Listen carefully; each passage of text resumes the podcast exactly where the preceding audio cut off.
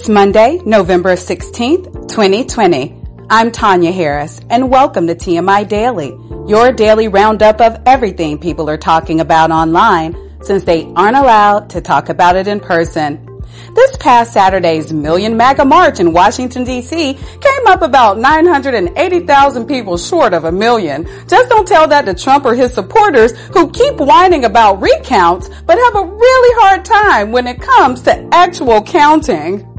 While still in denial, Donald Trump is refusing to allow his coronavirus task force to communicate with Biden's transition team. Ironically, this is the first form of transmission that Trump's administration has stopped during this entire pandemic. In order to try and slow the overwhelming increase of new COVID cases in California, Governor Gavin Newsom today rolled back almost every county in the state to the most restrictive health measures, calling it, quote, an emergency break. So next time someone questions why the governor won't allow them to get a haircut or a manicure, Newsom can simply channel his inner Ross from Friends and say, we were on a break. Zoom announced it will temporarily lift its 40 minute call restriction so users can make Thanksgiving calls for free. It's a nice but not at all necessary gesture since 40 minute video calls were already about 39 minutes longer than anyone would want to talk to relatives during the holidays. Guitar Center has filed for Chapter 11 bankruptcy due to its inability to pay its debts. This is not an unprecedented situation, said every girlfriend in her 20s who regretted lending her musician boyfriend money to record his demo.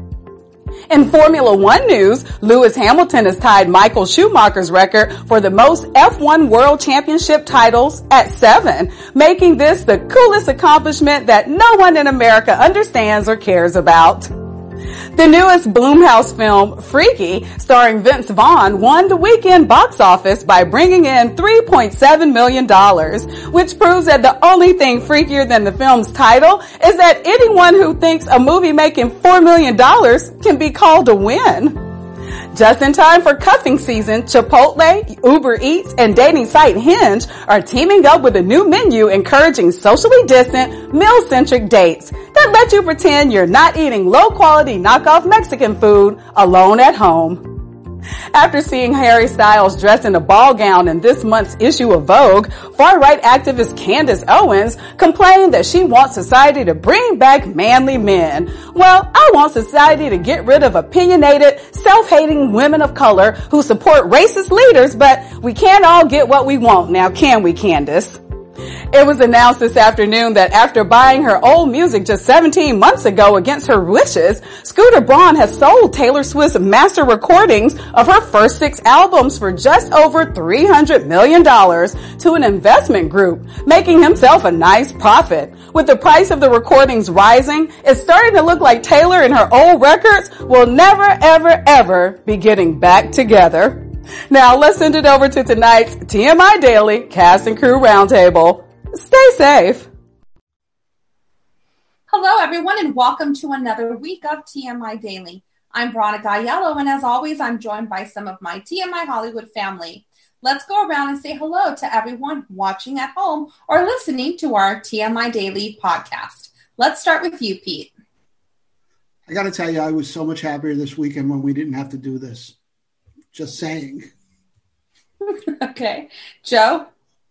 Hi, everyone listening on Google Podcasts, and happy National Fast Food Day. I know Peter's been looking forward to this, but you know what? I don't know if I want to mention Popeye's uh, fried chicken because Popeye's fried chicken really isn't fast food. It's good food fast. You're so full of shit. This is so wrong. We're not getting Popeyes to sponsor us. Not that I wouldn't take it, but we're not. You know, but I will take if I order ten dollars or more, I get a delivery for free, and I will take that delivery. Thanks, Popeyes. You don't get you don't get what you don't ask for. So. Elizabeth. Uh, I don't have a good joke. It's just been Monday, and it's been okay. Good, Chris. Hey, what's going on, everybody? Hey, listen. After you watch the show and you're ready for dinner, make sure you order over ten dollars on the Uber Eats app and get your delivery of Popeyes for free. oh, bullshit. Stuart. I like to point out you also get a free for, from Postmates as well too. Oh, Yeah, I actually long. just had Popeyes that I it was left over from yesterday when I got a free chicken sandwich for ordering over ten is with all dollars and free delivery. amazing. Amazing. See that that's actually yeah, that's true. That's that's true. now you guys know when I say amazing in my Jeff Green voice, that means I'm really excited. So that's I'm that's excited too. That's free delivery and a free spicy chicken oh, sandwich. Oh, Oh my oh, I, god! I, Amazing. I think the promotion ended. I This think it ended, so but I'm not sure. oh well, who knows? Maybe Popeyes will sponsor us. Yeah, It's a good deal. Okay, so let's get started with tonight's show. With California seeing its greatest spike in new COVID cases in three months, Governor Gavin Newsom rolled back much of the state into the most restrictive health measures in order to try and contain the virus. This does nothing to Los Angeles County, which has never left the purple tier, which is the highest level of COVID concern and yet still has the highest level of infections in the entire state. Firstly, do you think that Newsom's actions today are going to make any difference in the amount of new COVID cases that the state is seeing? What are your thoughts on that? Stuart, let's start with you. Well, we've done this before, right? I mean, he he we put in a, a strict lockdown at the beginning of the pandemic, and did that decrease cases? I think it. I think it did, right? So it's reasonable that this one would too. Okay. Um, Joe, and then I'll go to Pete. Um, well, I mean, we knew this was coming. This is this this is essentially the second wave that everyone talked about. Uh, I mean, the governor's really not doing do the governor's doing this just to try and keep it down. But new cases are coming, and they're coming big. And um, you know, this is uh the winter's here, or or will be here shortly. And uh, this is the time for flu-like viruses like COVID to uh, to do their thing. So yeah, I mean, I mean, he's doing everything that he can.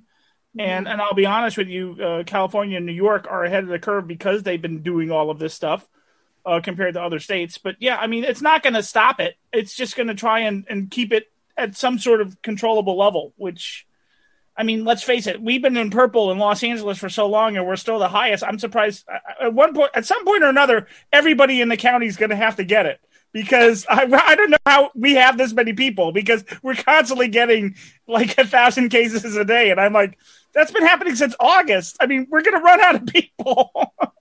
Okay. Pete? Well, I mean, it kind of goes to a little bit about what Joe just said. We've been in this purple phase, which is, I guess, the worst um, restrictions, but it doesn't seem like that's doing anything to stop um, the cases. Our cases have always been the worst part of the state, um, which is, again, just strange because we're in the most restricted part of the state. So clearly, I, I mean, I don't think by just rolling it back, it's going to do anything. I mean, I honestly think that the only way you kind of get past this at this point is if you actually start fining people. I don't know, maybe jailing people, like jailing like bars that decide to open when they're not supposed to, just because they're going to stick it to the governor, um, you know, and all that other stuff. Because I, I, mean, I can't imagine that anything else is going to stop this. You know, I, I mean, Los Angeles clearly it's there's a group of people that just are not going to care. Um, and and clearly it's not. This is not one of those red state, blue state things because this is a very blue state. So um, to me, it's just I, I think the only way you're gonna you're gonna really try and get people to do the right thing at this point is hurting them in the wallet. You know, and, and that's it. I don't see people doing that though, Peter. At least not here. Like where Well, they were doing sense? that, where they were doing that was places down in like Orange, South Orange County and stuff like that. And those guys were red forever. They just finally went back to purple. Yeah, so but- like, but I don't see like like like like I don't see bars saying "fuck you, governor." We're going to open here in L.A. I see No, that I- I happening get down that. there, but I they were that, red what for about so long. what about the idea of like we do a mask mandate, and if you're on the street, you're not wearing a mask. If you're you're someplace you're not wearing a mask, you get a thousand dollar fine. You know, I, I mean, I, I you know, it's gotten to a point now where. Like for me, like I keep hearing about about COVID uh, frustration and COVID exhaustion, and yeah, I, I got all that just as much as anybody. But I'm more angry at those people that are still just so adamantly against doing what's right. And and and the biggest problem that the, the, that our government made um, in this is is ever saying that this helps um, protect others um, you know, before they started saying it now helps protect you too, because because we've realized now that we live in the most selfish fucking country on earth because people just don't care about each other. So you know what? Start bucking them out. I mean, I'm sure the economy could use a couple extra dollars. So you see somebody in a, in a public area with not wearing a mask, hit them with a thousand dollar fine. If they turn out, you get them a second time, it's twenty five hundred dollar fine. The third time, maybe it's jail. I, I mean, but I don't know what else you could do to people to try and get them to do the right thing because clearly pleading with them to do the right thing is not working, and and it affects all of us who are doing it. Um, Stuart.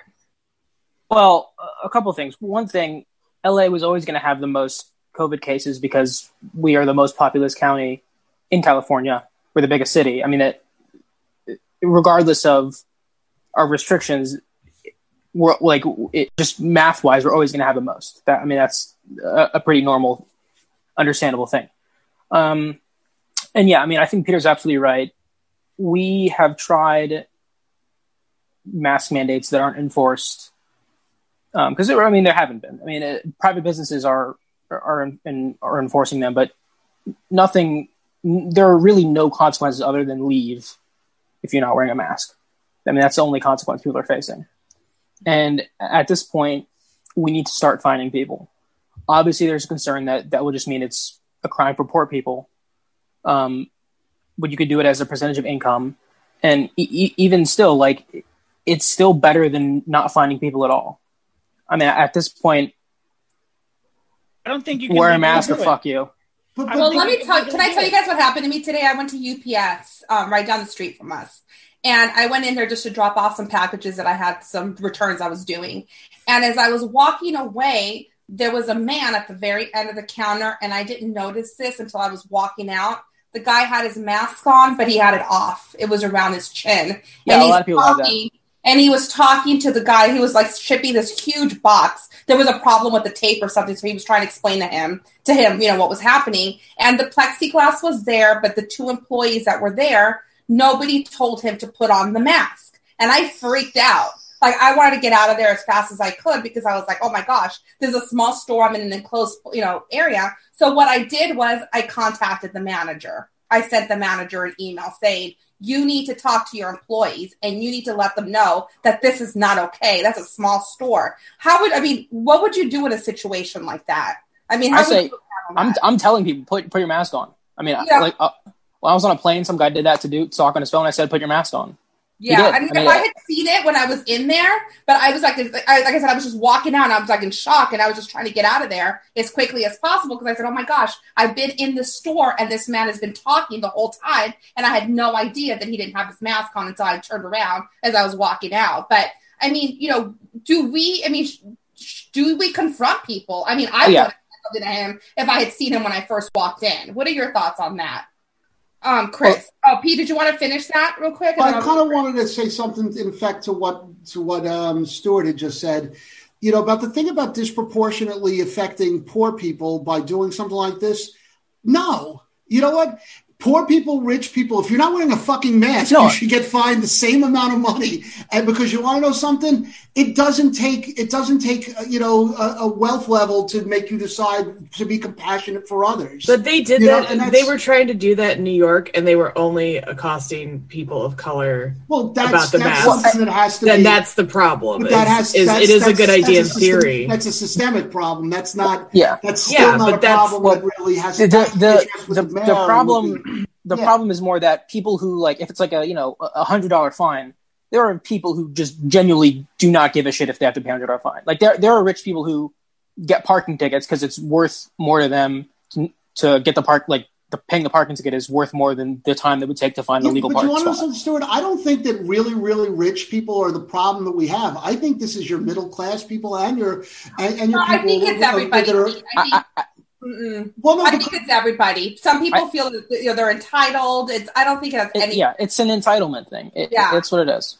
Mm-hmm. I mean, I, I just to me, I see it being you know here at least in Los Angeles, it's it's it's a lot of younger people. It's people that just assume that either they're invincible or they'll get it and they'll, you know, they'll have a cough for a week and then they'll be fine. So you know what? You just have to put them in a position where where it does cost you something to deal with this. And you, and you're right, Stuart. If it's if if if, if giving somebody a thousand dollar fine is like giving you know another person a million dollar ticket because the thousand dollar fine won't matter to somebody rich, well then you know what? Like I said, third option, you go to jail and and and and maybe it's just a, maybe it's five days or whatever it is but you know what? Put it as an option because because we've reached a point right now where where you are a deadly weapon for other people. I mean every person that does this Yeah. at this point is is is a problem. And you know what? It's fucking frustrating because everybody on this screen i trust all of you because i know where you are all day and it's so frustrating that we're all doing the right thing. And there's all these motherfuckers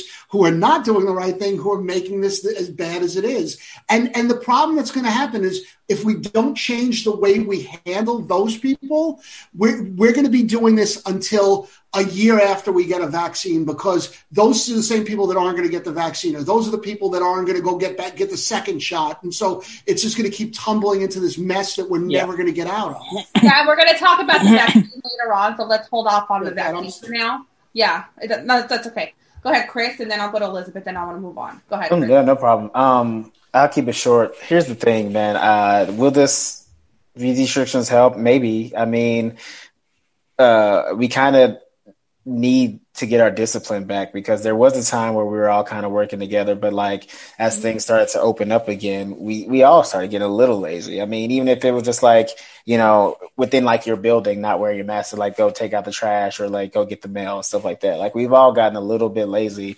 and so maybe add restrictions again. You know, especially with people, you know, who uh, well, especially with the idea that you know, like a lot of people have been out of work and stuff like that. If if if you can put if if if just saying that there's going to be restrictions can at least put like some sense of, of of fear into people, then it might help them be on their shit. So whether or not the restrictions actually do happen or or, or not as or as bad as they were the first time we went through it, or even if they are, that's a good thing because yes, it's going to hold us back, but it's also going to propel us forward because if people are scared to go back to where we were, they're going to do better usually. But again, that's not everybody. But nothing's changing here. So we had almost 4,000 cases today in Los Angeles. Yeah. Nothing's, I mean, nothing's changed. I mean, they're not physically changing one thing to what we were doing prior. So how do you get those 4,000 cases go down? I get it. We're the biggest county, but we also Yeah. have one of the highest infection rates in, in, in the state too. So how do you get those people that, that are still putting out the 4,000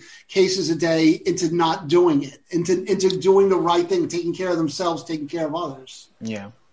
Well, I mean, that's, I mean, again, that's, you have to, you know, maybe mess with the numbers a little bit instead of saying, oh, it's 4,000 today, say it was like 10,000. Maybe like, you know, put bigger numbers than what it is. Like, yeah, that's kind of wrong to kind of use fear to intimidate people, but like, that's kind of what we, you know, that's kind of what happened the first time when we were getting better was like, everybody's afraid because there was, you know, 100,000 cases in a month and we were like, oh, what the hell is going on? And so we started working together. So, maybe inflate the numbers a little bit just to fuck with people.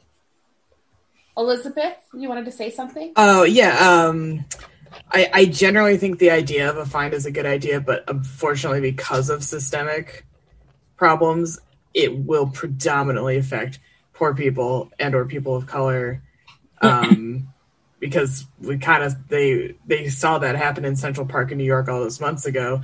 They were only like people were out no mask like sunbathing in the spring. They were only approaching or almost exclusively promote uh, approaching people of color in the park and white people were like how you doing officer and just going on their way so that's uh that's got to get figured out Yeah. and addressed and then as far as like your uh their question veronica about like what do you do in the situation you had in the store because i think we're all you know getting a little lax um I think it's okay to like say, "Hey, could you put your mask on, or could you pull your mask up?" Because he might have just forgot. Like he might have pulled it down real quick to like clarify something. Because sometimes it is hard to hear. Well, and that's what I, yeah, that's Th- what I you don't, but that's that's still not okay. I'm not No, saying it's it's not. okay, but sometimes you just in the heat of the moment, you're like, "All I need someone to know is that I'm sending it to X address," and you do it in the heat of the moment. You and but then he forgets to pull it back up. Like it's it's worth just saying like, "Hey, could you could you put your Yeah. mask back on?" Uh, you know, whether or not it has to escalate beyond that if they start arguing i don't then i don't know what to do in that situation. Um but yeah i think you know you're or like if you're out walking like maybe you take it down on your like walk. It just it's worth saying hey could you put on your mask to Mm-hmm. start at least Yeah. it's just I'm- a reminder thing Yeah, we were at the mark a couple months ago, and there was a girl behind me, and she was getting very close to me, and I actually turned around and I did say to her, I said, you know, I'm sorry, but could you, you know, could you back away just a little bit? You're a little close. And she actually said to me, you know, she was very embarrassed. She goes, I'm so sorry, I didn't notice, you know, because she was on her phone. So she was very nice about it, and I was very nice about it as well too. But no, I have no problem telling people that. But today, that just kind of took me like like for a loop. I was like, oh my gosh, because it just shocked me that this guy had been because I could hear him talking about the stupid tape or whatever was happening with Mhm. box, but I wasn't really paying attention. Then as I walked out, you know, the first thing that I, that I think about, I'm like, oh my gosh, I was in a, in a, in a store and somebody was wearing a mask and he was talking. So you know, it's like you live with this fear that you never had before. Obviously, Yeah. to think that you know somebody's decision can affect your life, or you know, so that that's that's where I was coming home from with that, but. Okay, let's move on to the next next part. So tonight, since there's a very good chance that this state, along with several others, may be headed into some form of lockdown in the near future, we wanted to talk about how we have dealt with the pandemic over the last eight months and see what a new lockdown would actually mean to us. California officially went into lockdown on March 16th. And while some restrictions have been eased, the state hasn't completely come out of lockdown since then, like we were just saying. What is the one thing that you miss the most that you used to do before the pandemic that you can no longer do? Can you guys mention one thing that you, I mean, for, for me, it's going to concerts and theater and obviously doing our show too. So that's one of the things that I miss. Um, that's Pete. What about you? I mean, for me, it's not a single thing. What it is more than anything else is not having to manage your time. Um, by that, I mean, like if I go into a store, I'm not automatically thinking to myself, how quickly can I get in and out of the store without without being around the, the most amount of people. Um, like I'm not thinking to myself, like I'm not trying to budget my my time and to say, well, you know what, do I really need to go to this place today um, and put myself at risk, or should I just do everything all in one day and kind of get it all out of uh, uh, you know, out of you know out of the way at one time, you know, to try and minimize risks, like like so it's it's more about time and about and about preparation that you know we just used to be very careless about it just doing things the way we wanted to and i that i miss the carelessness part more than anything Okay. Um, Elizabeth, what do you miss? Yeah, I miss the kind of um I'm not even that spontaneous a person, but like saying like, hey, do you want to go grab dinner with someone and knowing you could just go somewhere and hang out and shoot the shit for hours on end in my case because I won't ever stop talking. um and and or, or like going to the movies and going to dinner with friends like making a night of of it. Like those are my two things. Um because yeah, I miss going to the movies. Like the drive-in's great. I really do enjoy the drive-in. It is a good substitute, but um, I just generally miss like the movie theater stuff. Uh, and weirdly enough, because I'm still working, I miss my office. I miss my office people because it is hard to convey things um, quickly. I feel like um, I do edits of, of packages and stuff, and I feel like we go around and around forever because every, everybody's watching it at a different time, and it just seems to take longer. Where it might it was, that's an efficiency thing, and I like my workmates a lot, and uh, it's kind of like you can't shoot the shit and get gossip there. Like I I I thought I was more of an introverted person than I am in the sense that I get my re- like systemic recharge from being alone for a while. That's kind of how the introvert extrovert thing works, to my understanding. Extroverts feel fulfilled when they're out with people. Introverts get fulfillment or their batteries recharged, you know, from alone time. But I liked people, and I I, I just kind of like miss seeing you guys in person. It's so impersonal, like doing this stuff. Like I wish we were all like at fucking worst house and shit, or um, that's an old location. Sorry, Fiddle. Cat Fiddle. I I hadn't been to Cat I Fiddle miss as often. Bonnie, our bartender and our friend. Yeah, like just that, like the like I think kind of like Pete said, like sort of casualness that you could do stuff with. Yeah, Chris and then Stuart. Uh, well, I'll tell you what I do like about this time is that you know, unlike Pete, I do like that there's more time management because now, now nine times out of ten, if I'm t- if somebody says, "Hey, let's meet up for lunch at this time," we have to be there. Otherwise, the reservation is gone. And no, that's stuff I like. That's, that's stuff it. I stuff I like too. That's what it's, is like. It's just it's just the not sitting in the you know in the car about two minutes before I go into a grocery store and trying to figure out how quickly I can get in and out. See, I, I always like that because I've always been that kind of person. Like I'm not a shopping person. Like if I'm going to the grocery store, I have my list. I go get it. I get the fuck You're out done. of there. Yeah. Same thing with like going to the mall. Like if I need, like if I'm going for like a certain clothes and like that, I'm not really a shopper. I go in looking for what I want. I might go through several stores to look for it, but I'm going in for one thing, maybe two if I see something I like on the slide, and then I'm out. So I've always been that way. I don't miss that at all. But what I do miss though myself is just like performing live, like you know, doing shows with you guys, doing stand up. You know, what I mean, like, and even uh, I miss plays because I moved to North Hollywood and I live by three playhouses, and now they're all you know closed down because we can't do live shows or they haven't figured out a way to do live shows. So I, I miss going to plays and like, mm-hmm. you know, and I was hoping to be in one of these plays at one of these playhouses at some point, you know what I mean? And so I just miss like performing live because you can do stand up on Zoom or we can do this show on Zoom, but like, it's nice to have that immediate uh, connection with the audience and like that immediate feedback to know like if I'm writing this new material, if it's good, if it sucks, if it has legs or whatever, you can't really do that on the Zoom show because everything's delayed. So like they could be laughing out of awkwardness or it could be funny. Who knows? You know. So yeah. I just miss that. That's like the biggest thing. Stuart. Yeah, I mean that's I, I think the biggest thing for me is not being able to do you know, not being able to perform live. Like that's you know, that's what I love to do. That's that's why I'm you know, an actor. That's why I'm a comedian. That's what I like.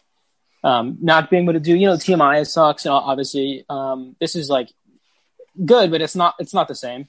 Um, I think we we all know that. Um, but yeah, I mean, I think another uh, aspect is definitely the.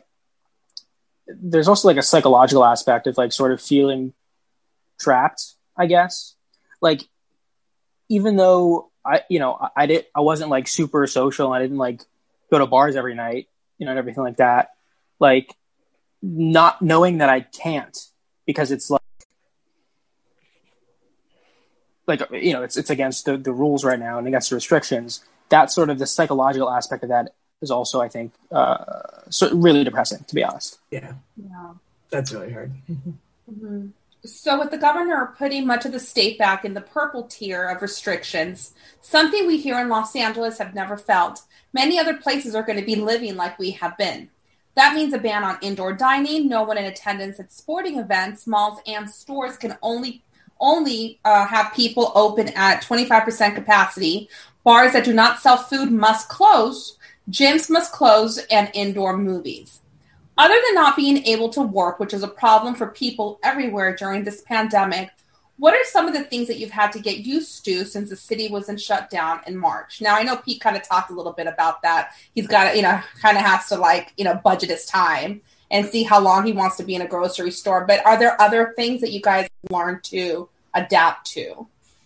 Um, like the whole hand washing thing and all of that. It's Pete makes fun of me all the time because I've always been kind of a germaphobe, and because I used to work with kids, I was constantly washing my hands. So to me, that's like like I would actually Lysol my phone like a couple times a week. Um, so I, that's, no, that's so smart. Tell yeah, but that's like pre-COVID. That was the pre. So like like stuff like that, I don't really like. I'm not like oh my gosh, I have to be, but I still have to worry about like the groceries that I'm bringing in. You know, things like that. That like you know, it takes time it takes time to put, you know, as a, as opposed to like putting everything away in five minutes, it takes me 30 minutes now because I have to wipe everything down. So like those are like the little things, you know, and I think also too, just, um, you know, the whole Zoom thing, you know, like, I mean, I've always been a very personable person. I've loved being around my friends all the time. I'm very social, but now it's like, you know, trying to adapt to this type of, you know, medium. So what about what are some of the things you've adapted to? Joe, let's start with you.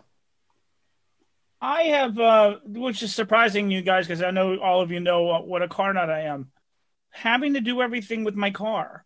Mm-hmm. Uh, I live in Hollywood, and normally a lot of things that I would do, I could walk to, I could take the train. I love taking the train. Uh, can't do that. I can't walk around my neighborhood anymore because of COVID. Uh, we've got these huge homeless encampments all the way down Las Palmas, which is a street two blocks from me. They've got the entire sidewalk covered.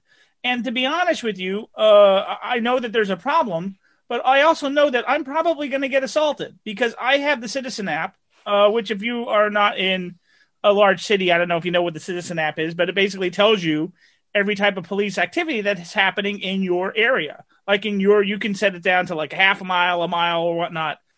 And ever since COVID, and we've had these encampments all over the place, and a lot of them in Hollywood, and I know there's also a lot of them in Santa Monica. Every night there's been one, two, three, four, five, six, seven assaults. Today, just because I wanted to say for the show, there was six before it got dark in my neighborhood. So that's a two mile radius that I have it set up to. Um, you know, and things like that. So I mean, that's something that's so now I got to figure out. I'm going to take the car. Am I going to be able to park the car? Where am I going to put it? All of these different things, you know. And, and and the other thing, like I said, I I haven't. I went this morning. I walked a half a block to my Starbucks. Not this morning, Sunday morning, just to get out. Since then, I have not been outside. Um, and that's just, I'm, you know, I'm, I know people say it's not over even though you're over it. And I know that. And I keep doing everything they have to do. And I try to be vigilant. And I look at some place to see if I think it's safe before I go in it and things like that. But, dudes, I'm so over it. Yeah. Pete? Well, I, I mean, I guess in, in some weird way, the one thing I realized um, from doing this for the last eight months, I mean, I mean, the shutdown is I realized that I really didn't know anybody that I knew um. No, because because you know it's so interesting because I guess when you have your regular interaction with people and you're and you're kind of like, especially in our little world where most of our interaction involves a thing that we do together, and you know, and that's I guess that's like any workplace in a sense where where you you know people basically based on the job that you do with them. But even the time we spend outside of working on the show and everything else, I don't think I ever really got to know people. Like I, I you know, I've actually, I, you know, there's been moments and times since this has started that I've actually felt really guilty that I didn't realize that I didn't know people as well as I feel like I know them now.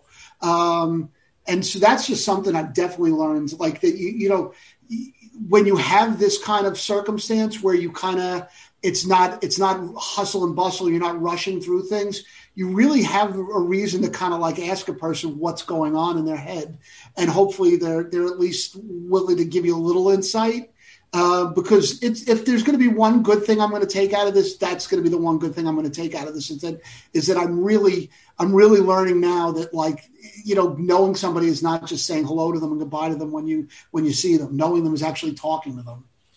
Yeah, I feel like I've gotten closer to certain people too because you know we make it a point to FaceTime now more often, or we make it a point to Zoom, which we never did before because I think we took that for granted. So yeah, I think I think that's that's a good point, Pete. Elizabeth. Yeah, like uh, my dad's of the family, we started doing Zooms more regularly back in the earlier months of this, but um, we're still doing them every so often or like once a month.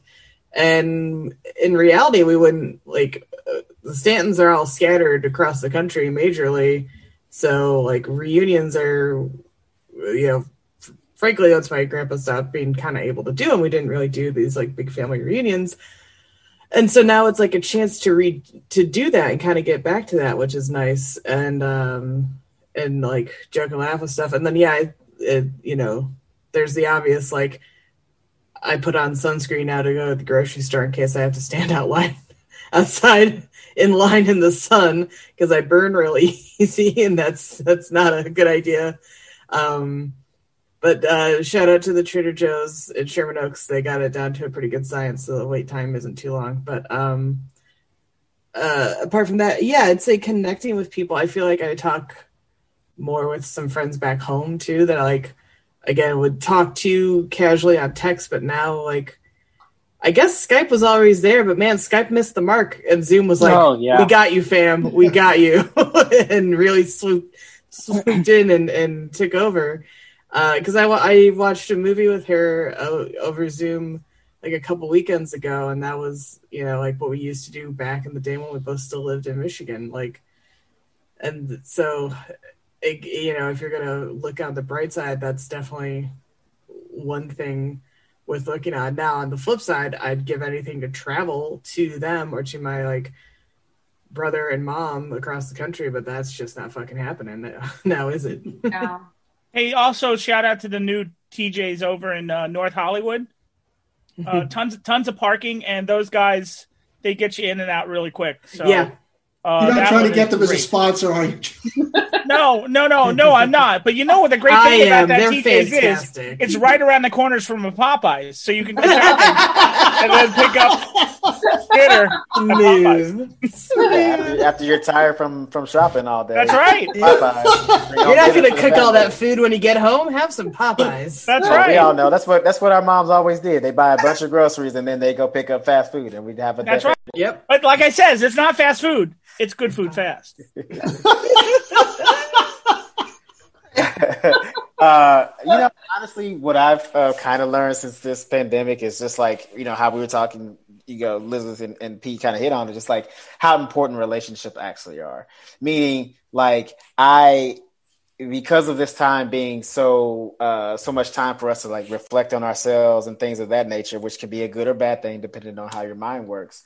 Um, but it is kind of cool to see now. It's like now I know, uh, you know, it, we can go back to like the, the time and, and and stuff like that. So like I know who to give my time to. Like I know who I'm actually close with. I know I've learned who my actual friends are, not just people that I you know went to bars with or or saw casually here and there, or we we had just mutual friends, so we were cordial to each other. Like you know the people that I actually spend time, you know, talking to on the phone or through Zoom or texting and stuff like that, and like people that actually that checked up on me, like these are the real friends that I have, and it's it's nice to see that because sometimes you know you, even though we live in a big city and there's millions of people, you can still feel very lonely. Even when you have a bunch of people around you too, you still feel very lonely within that. So it's like uh, I learned that through the pandemic is that like you know like true relationships are more important to me than the casual ones.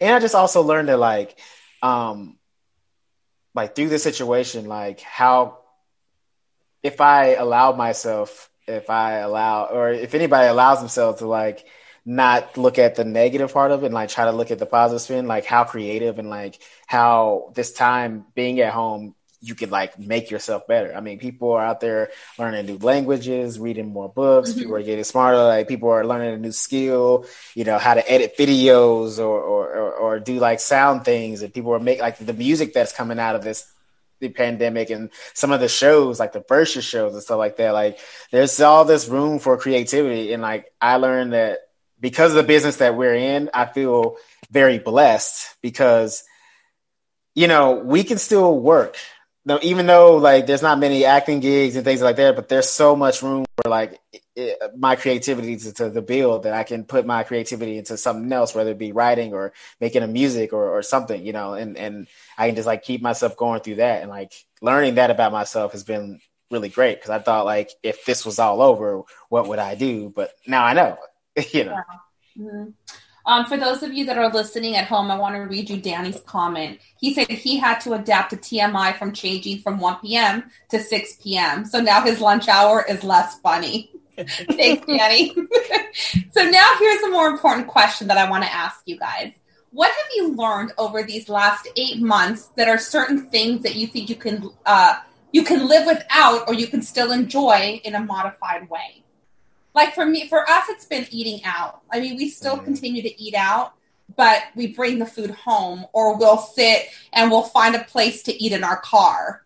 And you know we, we do a picnic in the car type of thing. So for us i think and i can kind of speak for pete as well i think that's one of the things that we did. We've modified um, you could still speak for yourself i, I just you know okay. go ahead husband of mine Well, as long as it's okay with you. it's okay with me Thanks, honey. That's hilarious. Um, no, I mean, uh, definitely the the food thing. Like, I never realized how how important I used to make going places to do certain things. Like it was, and and also I never realized how good I was at not going anywhere. which until I started doing this. Um, but you know, it's it's it's interesting because other than the social interaction, I don't miss a lot of things that that we used to do. Like I, I listen. I, I thought that going to the movies was going to be the thing I was going to hate doing, not being able to do until I started realizing, well, you know what, they're going to probably start putting a lot of these movies on, um, you know, on on streaming services or on, uh, you know, in some other format where we can watch them at home. And you know, I just realized, like over time, that you know, I can kind of control, you know, when I'm going to have popcorn. If I'm going to have popcorn, I'm not. I, I, don't have to worry about, you know, like if I have to get up and pee, I could go turn. I could freeze the movie for a minute and and come back. Like you know, so I don't miss. Again, I miss the the the social interaction of that stuff, but I don't think I miss the the actual act of it like I used to. Uh, go ahead, Elizabeth.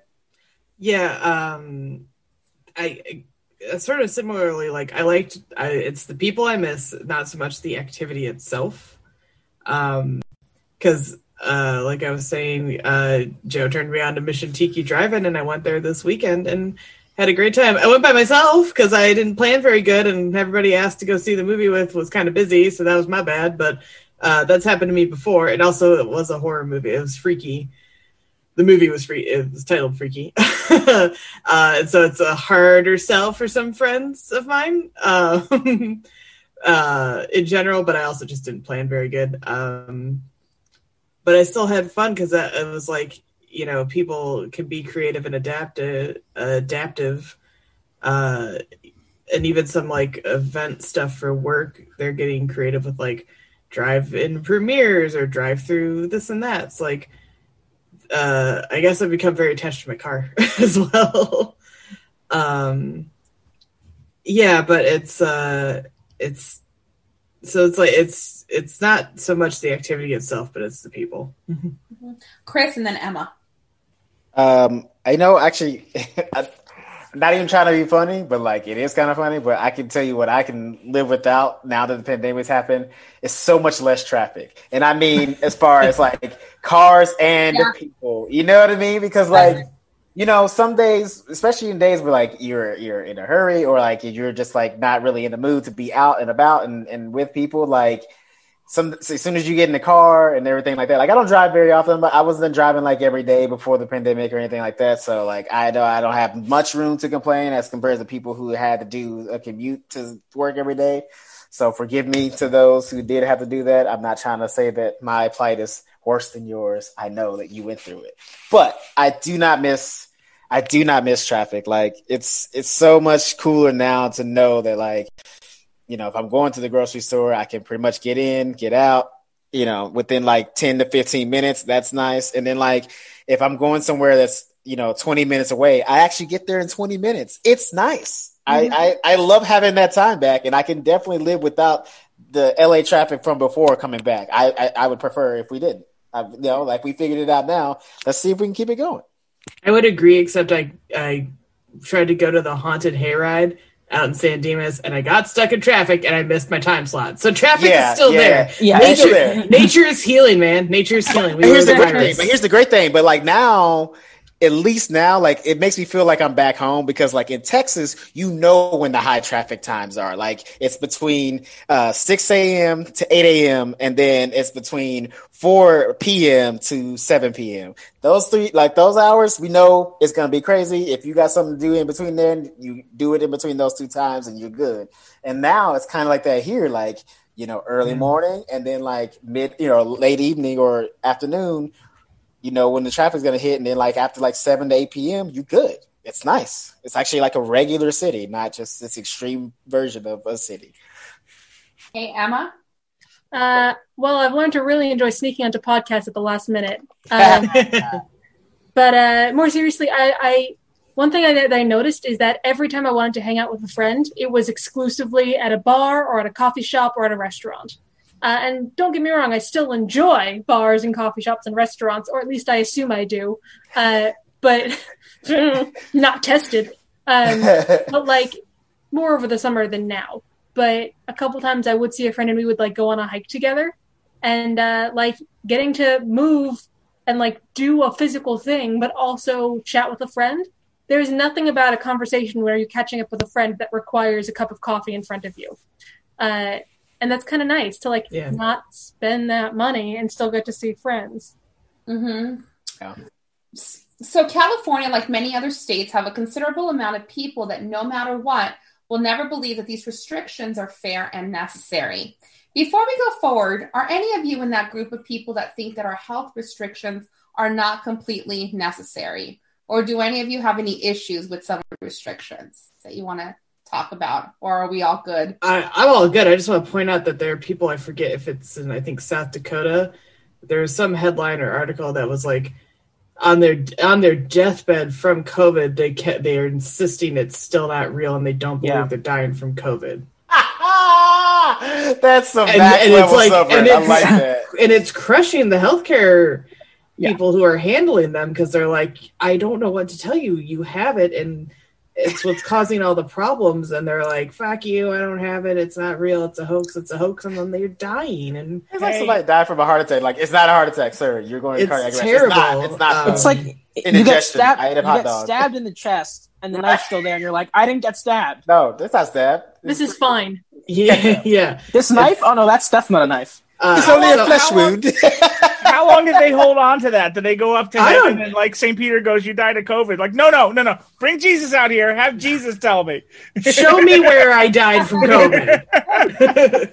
yeah, um, that just it kills me because it's. Uh, I know, uh, like a person I know from high school on Facebook is like, it's it's so overblown, it's so overblown. And meanwhile, I'm like, I have a cousin who got it in Michigan uh, from teaching, and she's fine, but it's like. What what would it take? What's it going to take for some people to believe this stuff? Apparently, not getting COVID. I thought that would be the thing. Apparently, that's not it either. Because No. they're like about to be intubated, and they're like, "It's not COVID," and those tube gets shoved down their throat. Like, I don't know, man. I, I it's you know, I know a lot of people are bandying about like the four to six week like national lockdown where they pay everybody. That's the key point is you got to give everybody the money to do it in the first place. Um, but uh, I think even then people would, I don't know what the fuck happened to us that we're like this. Like, meanwhile, like Taiwan's like, let's all go to a soccer stadium together as a country because they haven't had cases in months or something like that. And we've got Crazy. people who are like, I wearing an, a quarter inch of fabric over my face is a violation of my civil liberties. And you're like, Jesus Yeah. Christ. Pete? Well, I, I mean, I think that the problem that we're that we're seeing is that it doesn't matter if there's no restrictions or a million restrictions. There's just going to be people that aren't going to um, to take any of it seriously. And I saw probably the same report that uh, Elizabeth saw about. Um, there was like a, a nurse talking about people, and I guess it was South Dakota that are literally on their deathbed, and they're saying this isn't supposed to be happening. This can't. This isn't supposed to be real. And and to me like if that's not a wake up call enough, not for them because clearly it's too late for them, but for everyone else involved with them, you, you know what else is? I mean, at this moment in time, in in the country the way it is, where we're getting close to two hundred thousand cases a day, you're you potentially at any given time when you're in a when you're in a space that has more than 40 people you're in a space that probably somebody has covid in that space. And that's and that is the scariest idea when you think about it because you don't know if you're the if it's the person standing next to you or it's somebody that's going to touch something that you touched in the store or is going to just accidentally bump into you. And and you know and again like maybe the masks are are are, are safe but you know there are people that have gotten this even with masks. And so you know with everything that we now know about this the fact that there's that it's this bad right now just kind of tells you again how you know how selfish a big chunk of this country is.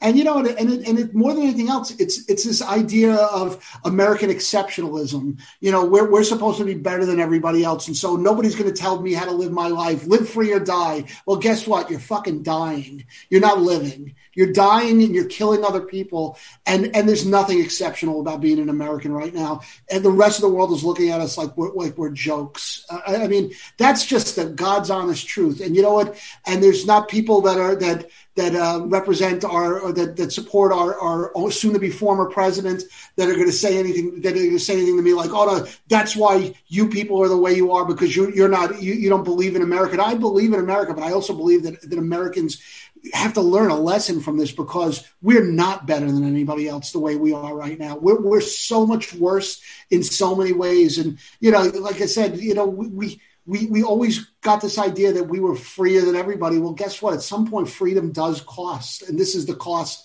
of freedom, you know, by, you know, by just allowing ourselves to think that we can get away with doing whatever we want because because that's the society we live in. It's it's not the way it is. There's there's there's always a price to be paid, and and I and I just genuinely hope that that some point the the people that aren't listening are going to start. But I just can't see how. I mean, eight months later, how can we even imagine they will?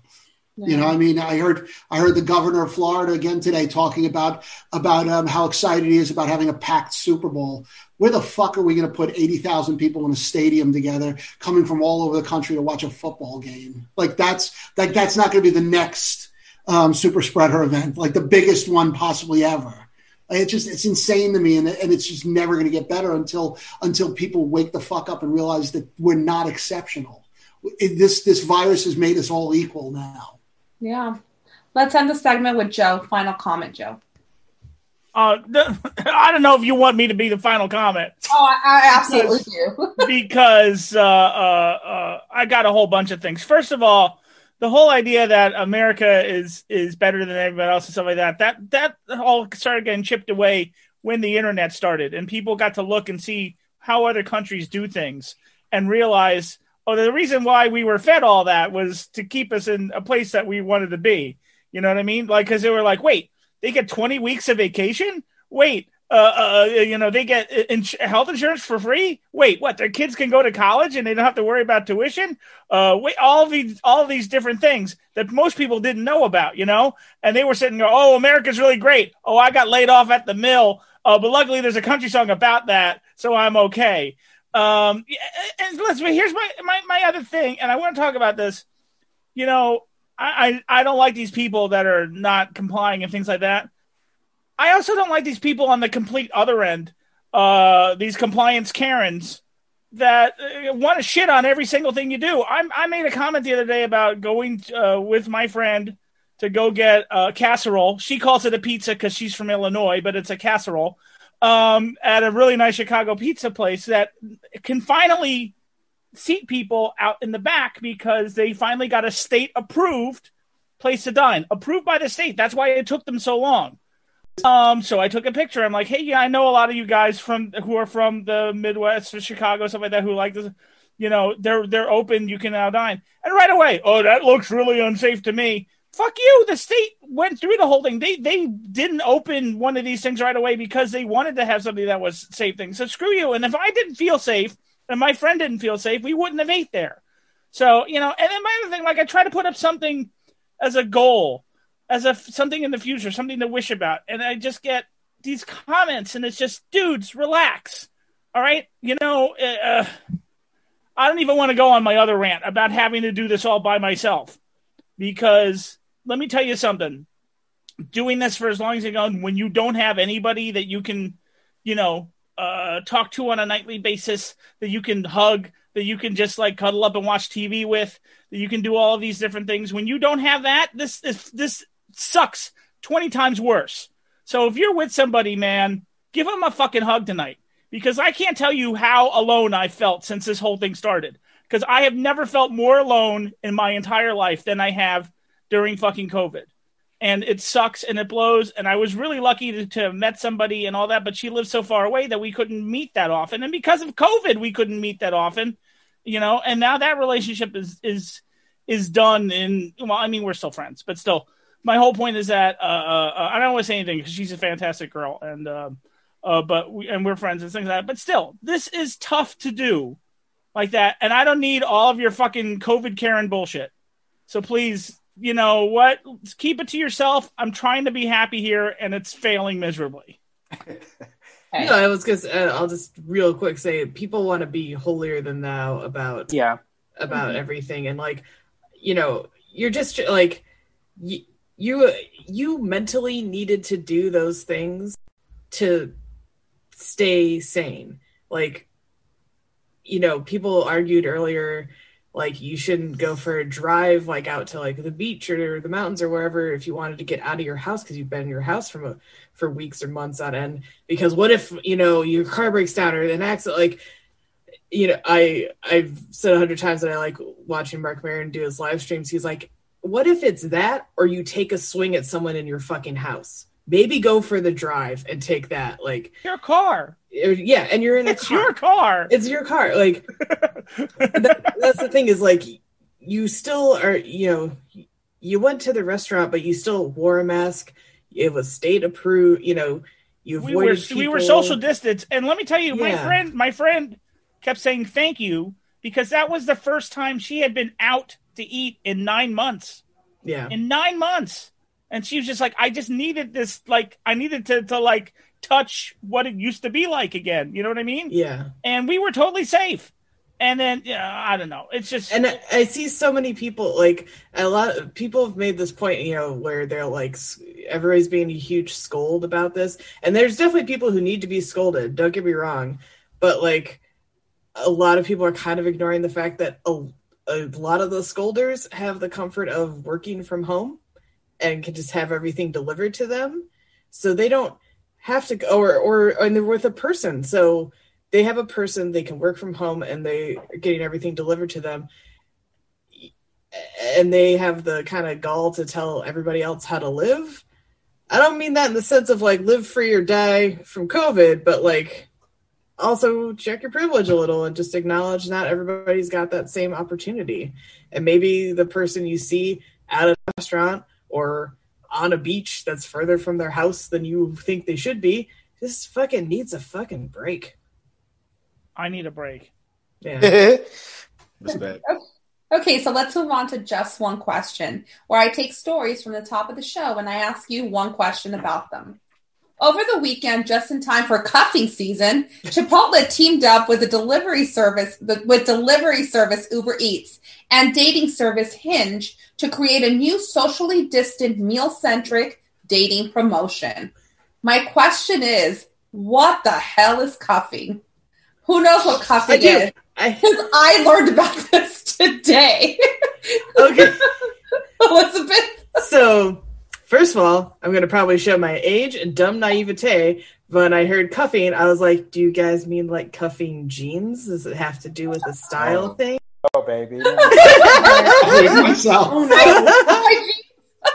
yes. Uh, then I Googled it. And it's this. It's finding somebody for the winter or the holidays, and the cuffing comes from handcuffs because you're handcuffing yourself to somebody. At least that's the explanation I found. So romantic. I've seen some nodding heads. Yeah, but I every time I heard cuffing, I'm like, oh, like shirt cuffs or pant cuffs? That can't be right. It's not. I really should Google this at some point, but that's not it. Ah, then I finally did. So there you go. Okay. Emma. Uh, agree with Elizabeth, and I'm just going to add to that. Uh, it's called cuffing season because you handcuff your, yourself to a person, so you can have a person through like the holidays. You can take them home for Thanksgiving and Christmas and New Year's. You've got someone Mhm. to kiss at midnight. You've got them through Valentine's Day, and you typically break up in the spring so you can get with other people over the summer when everyone's wearing swimsuits and shit. Ah, okay. It's like Okay, a rom com. Uh, yeah, Joe. Um, growing up in Jersey, cuffing season was something totally different. See, I knew Uh, it. cuffing knew there were season other versions. Cuffing season usually meant that the FBI investigation is complete, and they are now they are now heading out to different people's houses and apartments. And so when you, whenever you got the call that there was cuffing season, it usually meant you probably should like leave. Maybe Well, go to Delaware for a few weeks, you know, or if you got that you got that that uh, backup apartment set up. Uh, Pete comes up to me today and he says, Do you know what cuffing is? And I was like, Yeah, of course I do. You know, I watch Blue Bloods. It's like handcuffing people. Oh, He's like, no. no cuffing. Oh no, no that's not, that's I had no idea what it was either. no idea what it was. it's, it's a little different here in California, but when you get into those states where it's really, really, really cold, Uh, you just don't want to cuff with anybody. You want to cuff with somebody going to be Cuff warm. yourself. I mean, let's be honest, guys. They're Low gonna- key, they're gonna it's not be even really someone cuffing mom and dad season likes. anymore. They're gonna be somebody that that can eat all that turkey. Uh, yeah. It's not even really cuffing season right now. Like, I think people have been getting together just period. you know what I mean? Like it's like cuffing year. It's really. COVID, so it's like coughing season. Yeah. Yeah. There's, a, there's been a lot of relationships that have started since COVID, and they're probably going to end when it's all over because most people will probably don't even like said person that they're with, but they are with them because they feel an extreme amount of loneliness. But eventually, that's just going to be over, and then you're going to be left with the person that like you actually don't like, and be like, oh shit, this is what I was doing for the past year. they, they let you go outside, and you're like, "Wait, what? Oh, other other humans? yeah. Oh no! Oh, yeah. Oh I know there's a lot of people that better keep their if they caught somebody cuffed, they better keep them in fucking house because they if they get to see there's other people in the world, they might change their minds. Move from a metaphorical cuff to a physical cuff. it's been three Exactly. years. Are you sure the pandemic's still going? Yeah, yeah, it's, yeah, Yeah, it's still yeah. going on. Real Yeah. dangerous out there. Oh yeah, it's gotten worse. You're lucky I'm here to do the shopping for you. Right, exactly. Yeah, I feel totally hip now that I know what cuffing is. Uh, see, you messed it up when you said hip. If you didn't say hip, it good. By the way, I don't, I don't, I really don't know if you're going to be getting a lot of cuffing with Chipotle. Yeah, I don't think you Cut that want. out. Oh. There's going to be some Dutch ovening involved with you. Yeah, I don't think that's going to work out well. Yikes! Yeah. I mean, obviously, if you want, if you want to keep them, you get them a Popeye spicy. So Zoom, in a kind gesture to its free users, is lifting the 40 minute video limit for Thanksgiving so that people can video conference with family for as long as they want on the holiday. My question is forget the pandemic for a moment in any other year. Is there anyone you would voluntarily and happily spend more than 40 continuous minutes talking to at a family holiday event? Um, let's start with you, Stuart. Yeah, most of my family. I, I mean, I, I, I like you know my parents and my brother and stuff. Like I, you know, we don't really have Thanksgiving. It's it's fun. We talk like that. You know, I I like that. You know, there are other members of my family that I would too. Some I definitely don't want to talk to for forty minutes, but mostly, yeah, I, I would want to talk to my family. Okay. Emma. I was going to say pretty much the same thing. Uh, I Skype my parents every week for at least an hour, if not more. Uh, but it also doesn't like it helps that I'm I won't see them uh, for the holidays at all. Like it'll have been more than a year since I will have seen them in person, so maybe I'm also being a little bit uh, nostalgic, Sentimental. sentimental. Thank you, Elizabeth. That's the word. Words, words, words. Elizabeth? I was say, good luck getting my family to shut up after 40 minutes. I mean, holy, like, we need the cutoff. One of, one of my family members has, like, the free account, and we'll just keep fucking going. We probably need the time limit. Joe and then Pete. I'm going to be uh, because I want to make it feel like an actual family Thanksgiving. I will be zooming with all the kids because I'm on the kids table because I always come there. So, so to, to help to make it better, I'm going to actually put my computer on uh, uh, an old uh, door that's on two sawhorses. So it really makes me feel like I'm at the kids table. And um, we'll have all the kids Oh, zoom. no. We got to watch our language, but uh, we'll talk about stuff like uh, you know what's our favorite Disney movie and uh, all that kind of things. It, it'll be fun. Pete. You know, it, it's interesting because I, I think everyone here has this fondness for family for one reason, and, and, maybe I'm maybe I, it's just me, but I, I, I totally think that I like my family so much more now that I don't live anywhere near them. Yep, Um, yep, yep. And so, so when I was living in the same vicinity as my family, the idea of spending 40 minutes doing anything with any of them would, would have just been abysmal. But, you know, now that I'm far enough away, I actually do enjoy most of my family.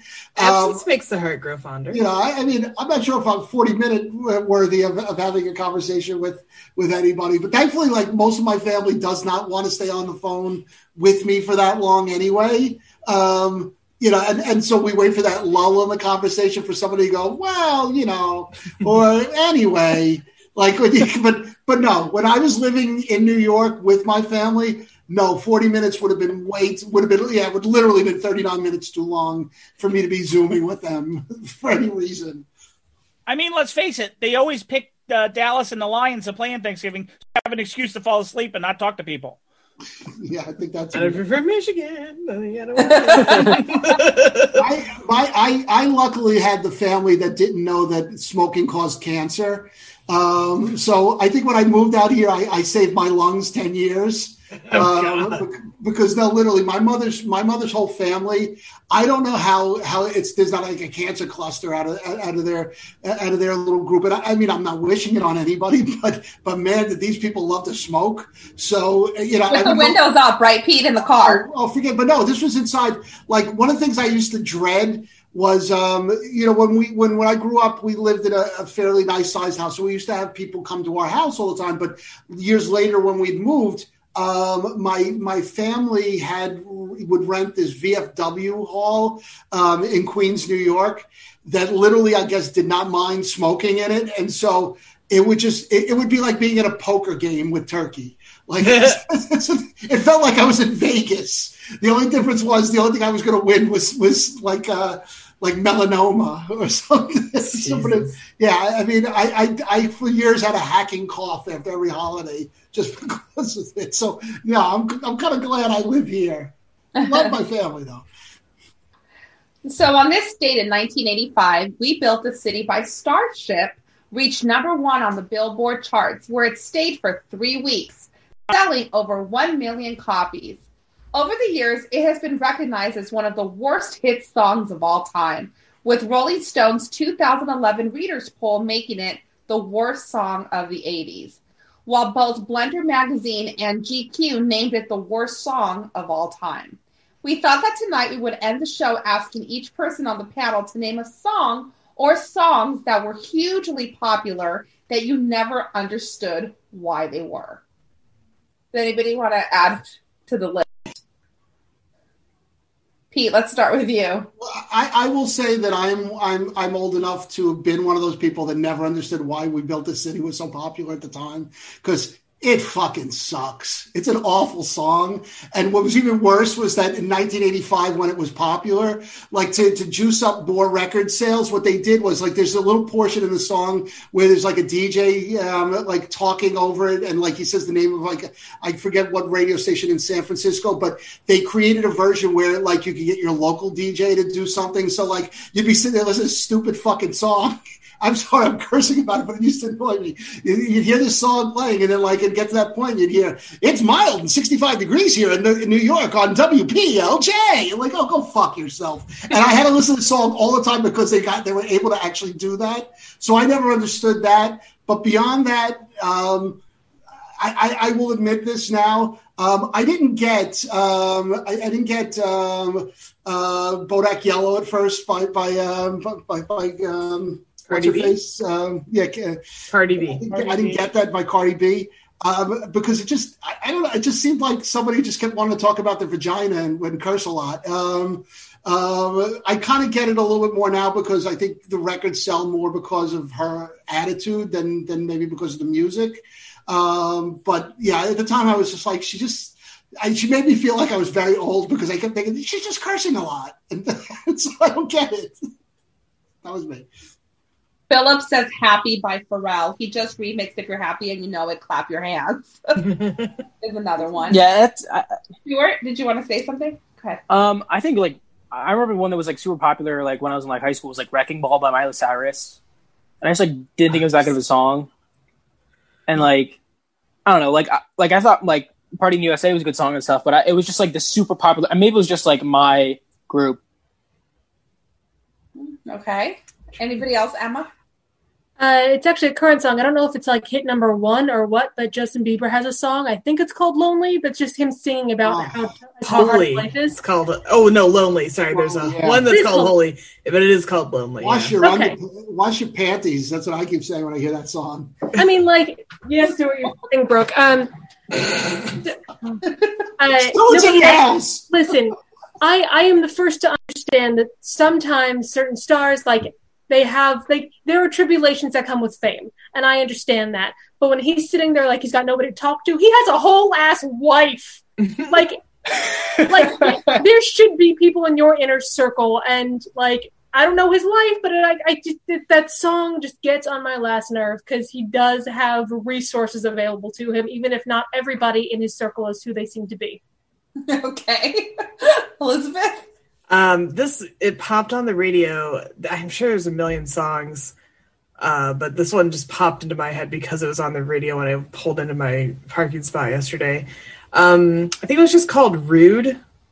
I don't remember the band, but it was like, "Why you gotta be so?" Yeah, and they were just like they they were asking for That the song. Oh, father's hand in ma- or not the father's hand, but the Yeah. asking for the father's permission to ask the daughter.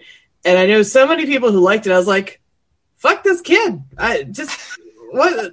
This is stupid song. This is White guys doing reggae is always good. yeah." And it was it was the reggae thing. Uh, people were into sorry, that. When white like- guys do reggae, it's called ska. All right.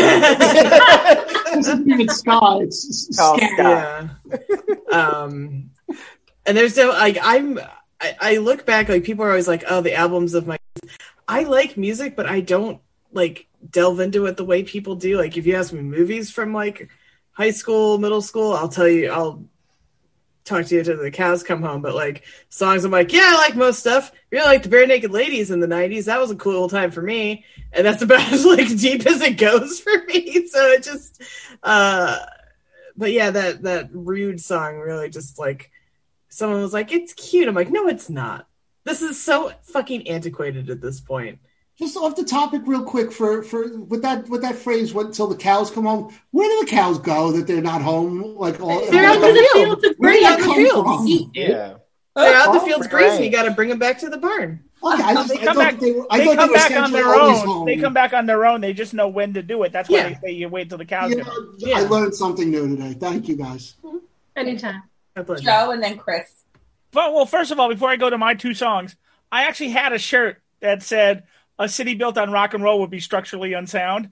And uh, when I would when I would go visit San Francisco, I'd always wear it, and I always would have at least one person get in my face about it. But I love that shirt. I got to get it again. That was just. Uh, um, so my two, because I'm old. Uh, number one was one that I never could figure out was "Wishing Well" by Ter- Terence Trent D'Arby. Oh, I love that song. Oh, I don't.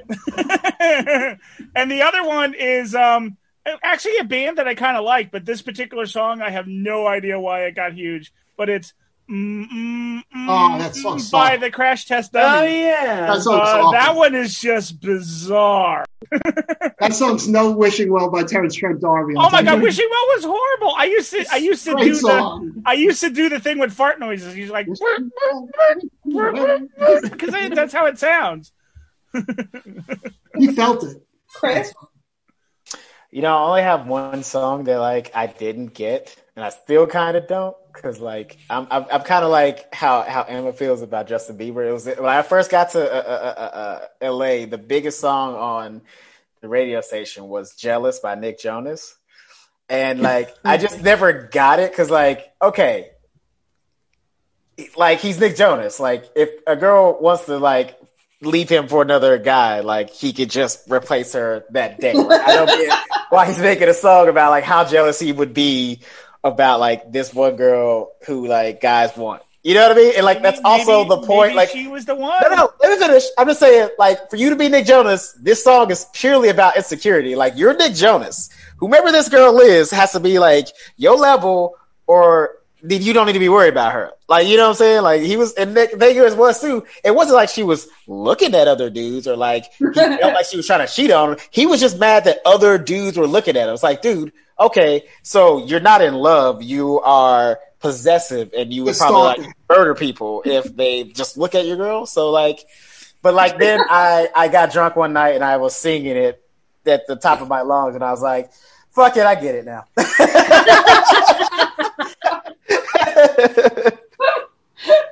Emma.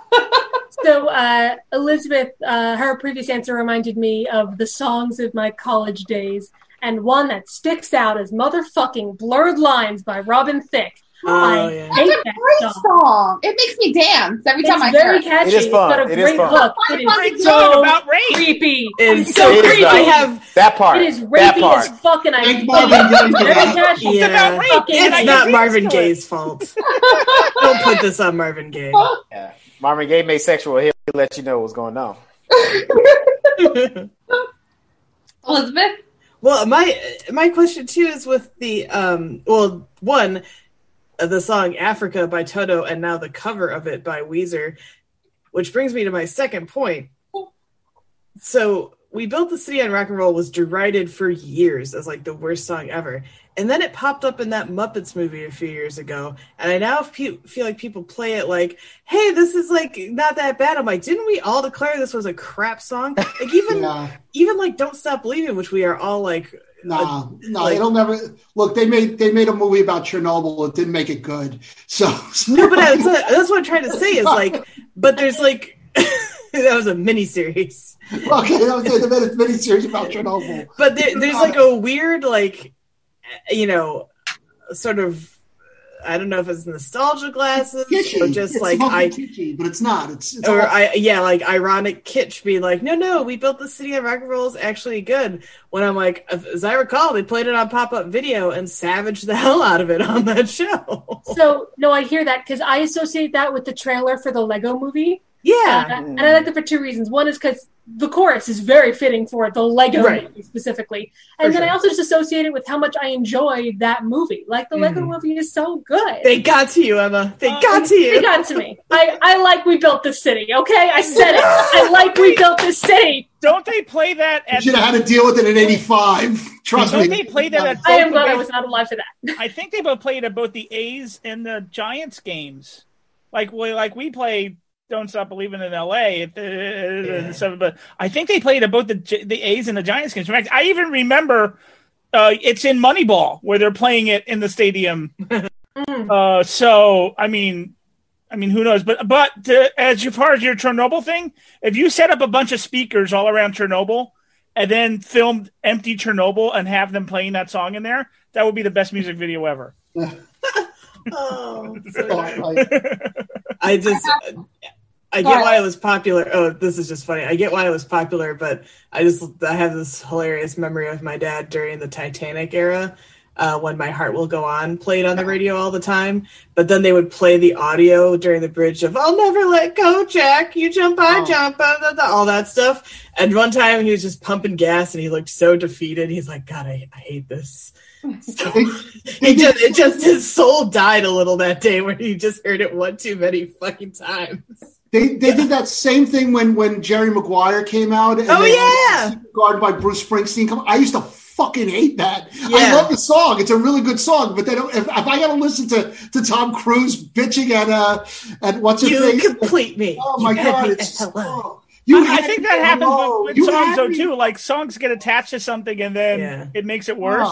Like there was that one year where every single trailer had "I'm all out of faith" as the song in the trailer. Yeah. It was like in like, like nine trailers, and like by the ninth one, I'm like, I'm not going to go see your fucking movie just because. of this. I mean, or it goes into movies like uh, "Dirty Little Secret" by All American Rejects plays at the beginning of like every '90s teen high school film. Oh yeah, Like they trip over something and it's a feature. You're probably wondering how I this ended is up how we're going to show you what era this is. yeah. Yeah, because they do that. all- Yeah, um, That's good lord. How do I know it's 2003? Hang on. There it is. Every every Disney movie that takes place in the late '60s, early '70s, you got to play Peace Train because now we're going to show you where where, where we are.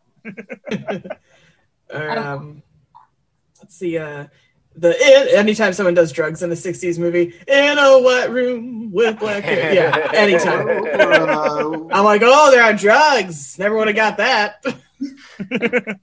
I, I hate this one song, and it's probably going to be very unpopular. And don't crucify me for this, but um, I love Maroon Five, but I hate with a passion this love. I can't. Oh yeah, that was like every I love rom com from like So 2000 obnoxious 2006. and so Every annoying. rom-com. every time I hear it, I have to change it because I can't stand it. I think I, it Yeah. just it makes me cringe. It's just so obnoxious, and I just hate that song. Speaking of trailers, there was that Michelle Branch song where it was like, if I just breathe. that was a trailer. And actually, one of the first sketches I was ever in in college, we made fun of those trailers. It was actually a decent sketch. Uh, and I played Tara Reid, who went and made out with a cat because I was on a farm and was, I can't I don't remember what the other two setups were, but it was like, I'm so homely, I'll never be with the prince, and then the music cue would hit and be like, if I just breathe. never got into one that. song every year where they're like the licensing on this is really Yeah. cheap. Like Lizzo is everywhere. That girl has licensed all her music. Uh, good for her. Get that money, but also Yeah. make some new shit. Okay, well, that is our show for tonight. Thank you so much for joining us. And we'll see you back here again tomorrow at 6 p.m. We're going to be joined by the host of the podcast, Who Shot First, a Star Wars controversy podcast. so it should be a lot of fun talking to him. Oh yeah. And Joe, you're doing all the all the questions. oh no, me and Emma. Emma's a nerd too. She'll, she'll okay, yeah, I know she'll do nothing about Star Wars, so I'm it. going to. Emma and I will probably end up arguing over the controversy. So On it. He's gonna be like, I thought I was a guest here. What happened? Have a good night, everyone, and stay safe. Bye. good night.